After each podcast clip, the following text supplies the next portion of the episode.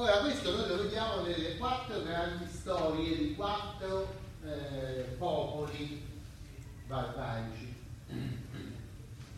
La prima è quella dei Goti, è quella dei Goti perché viene scritta, oh, notate che queste storie sono tutte scritte in latino, mai in lingua germanica, e tutte da ecclesiastici.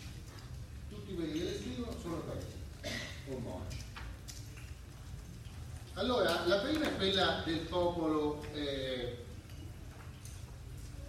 è molto interessante vedere la differenza tra le storie scritte dagli ecclesiastici e le storie scritte dai pochi laici che sono rimasti, in particolare lo storico di Giustiniano, lo storico della guerra gotica, che si chiamava Procopio di Cesarea, che è uno storico appunto del VI secolo in Oriente che scrive in greco. E lui è molto laico, che è un laico ed è laico, quindi racconta per esempio la guerra gotica, la guerra di Giustiniano contro gli Ostrogoti, eh, con uno spirito molto laico, non dice mai che Dio ha voluto che ne dirigesse quell'esercito in quella battaglia, dice sempre come mai le cose sono successe. E ci sono dei momenti in cui sembra veramente moderno, cioè dice c'è un tale che è stato trafitto collo da una freccia. E allora ha preoccupato, adesso muoio. Però che fa? Invece di un altro storico ecclesiastico avete detto viva, viva, lo salva, no? No, lui va dal medico, il medico lo guarda, no, leviamo la freccia e vedrai che guarisci. Perché guarisco? Perché la freccia non ha leso nessun ordine vitale. Poi c'è un altro che ha una ferita nella coscia, allora un altro storico avrebbe detto allora Dio lo condannò per i suoi peccati, eccetera, invece no, ma dal medico, il medico dice questa è sua non ci muore, dice come ferita nella coscia, no, no, questa qua è infettata, perché infatti il tizio muore. Quindi c'è Procopio che è una specie di moderno, no, anche litteram, che dà delle giustificazioni molto razionali delle cose. Invece gli altri storici, questi quattro di cui stavo dicendo, che sono storici che scrivono in latino, in greco, sono ecclesiastici, raccontano delle storie in cui Dio ha voluto che si eh, costituissero delle situazioni di diritto pubblico, cioè dei nuovi regni, dei nuovi, dei nuovi ordinamenti, eh, al posto del, dell'impero romano, dove c'era l'impero romano. E questi quattro sono la storia dei Goti, soprattutto dei, dei i Visigoti e gli Ostrogoti, eh, scritta da eh, Giordane, che si fonda su una storia scritta ancora prima da Cassiodoro, che è qualcuno che ha fatto bene letteratura latina a scuola, potrebbe aver studiato, insieme a Poezio, anche qualcuno ha fatto bene studiato, che sono diciamo, gli ultimi letterati che uno studia quando deve portare latino alla maturità Boezio e Cassiodoro, due autori italiani eh, del V secolo, inizio VI secolo, che eh, appunto Cassiodoro aveva già scritto una storia dei Goti in Italia, una storia dei Goti. Però la storia di Cassiodoro va perduta e Giordane, che è un autore meno noto, la riprende e scrive una narrazione della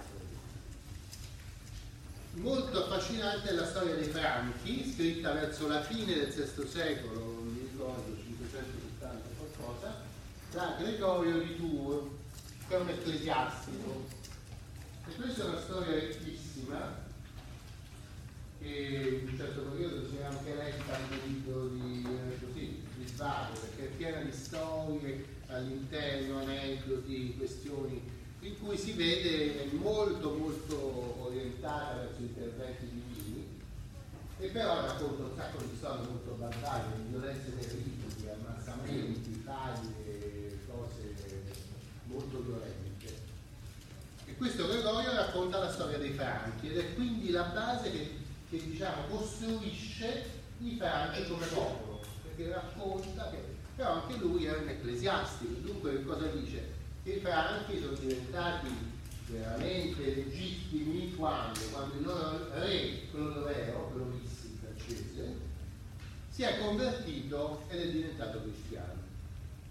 E racconta questa storia per cui sembra che Dio abbia, abbia agito con Clodoveo come aveva fatto con Costantino, cioè lui stava facendo una guerra, una battaglia contro altri barbari che sono gli Aramandi e questi barbari stavano per sconfiggere il suo esercito, l'esercito di Clodoveo. Allora Clodoveo ora che faccio? C'è mia moglie, che come al solito le, le mogli sono sempre già convertite, che insiste perché io mi converta al cristianesimo cattolico. Dice che faccio ora, sto per perdere, se morto per morto, se non mi converto mi ammazzano, io ci provo. Si converte, invoca Dio, allora una freccia trafigge il capo degli aranni e gli aranni si perdono d'animo, i branchi li ammazzano tutti, no? simpaticamente. Quindi eh, è pieno di queste storie, però vedete c'è questo momento della conversione che è sempre centrale nelle storie di questi che si direbbe acquistano legittimità nel momento della conversione perché è Dio stesso che gli conferisce legittimità qualche cosa in modo miracoloso come in questo caso. Quando Clodoveo che è un qualsiasi condottiero un lux si rivolge a Dio per chiedergli di essere riconosciuto per chiedergli la grazia di vincere la battaglia, allora Dio gli concede questa grazia e diventa Rex e i franchi, l'esercitus diventano Populus. Perché c'è questa acclamazione del Populus nei confronti del Rex che è benedetta da Dio. Ed ecco il punto diciamo, che dobbiamo considerare fondamentale in questa costituzione dei nuovi ordinamenti che sono i regni.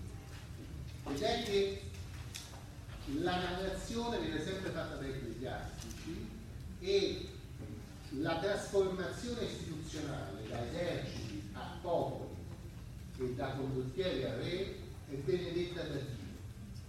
Tanto che fino a poco tempo fa si diceva che anche quando si ammetteva che la nazione che la sovranità risiedeva del popolo, si diceva che il re era re per grazia di Dio e volontà della nazione. Prima della diciamo, rivoluzione francese, in cui si è dovuta per forza aggiungere la volontà della nazione, ogni re era re soltanto per grazia di Dio. Quindi il regno è un'istituzione, il regno e il popolo, cioè il regno inteso come ordinamento fatto dal collegamento tra re e popolo è una istituzione profondamente religiosa. La sovranità è giustificata perché è Dio che la benedice.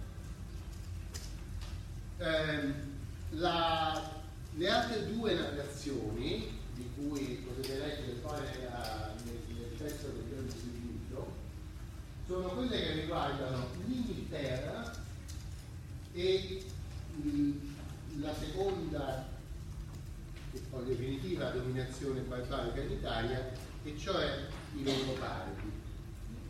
La storia di Longobardi, la storia eh, dell'Inghilterra è narrata da un altro ecclesiastico che si chiama Bella il Venerabile, il Venerabile che è famosissimo in Inghilterra, cioè è quello che ha raccontato, quella che però chiama storia ecclesiastica del, genere di Inghilterra. E poi la storia di Longobardia è narrata verso la fine dell'VIII secolo, cioè quando ormai il regno era stato conquistato da Romagno, quindi era diventato uno dei regni di Impero eh, da Paolo Diacolo, che era un monaco del, che è morto nel monastero di Monte Cassino. E quindi lui racconta la storia dei Longobardi, di nuovo giustificando queste, questa coesione etnica di un esercito che nel momento in cui si racconta la storia diventa popolo.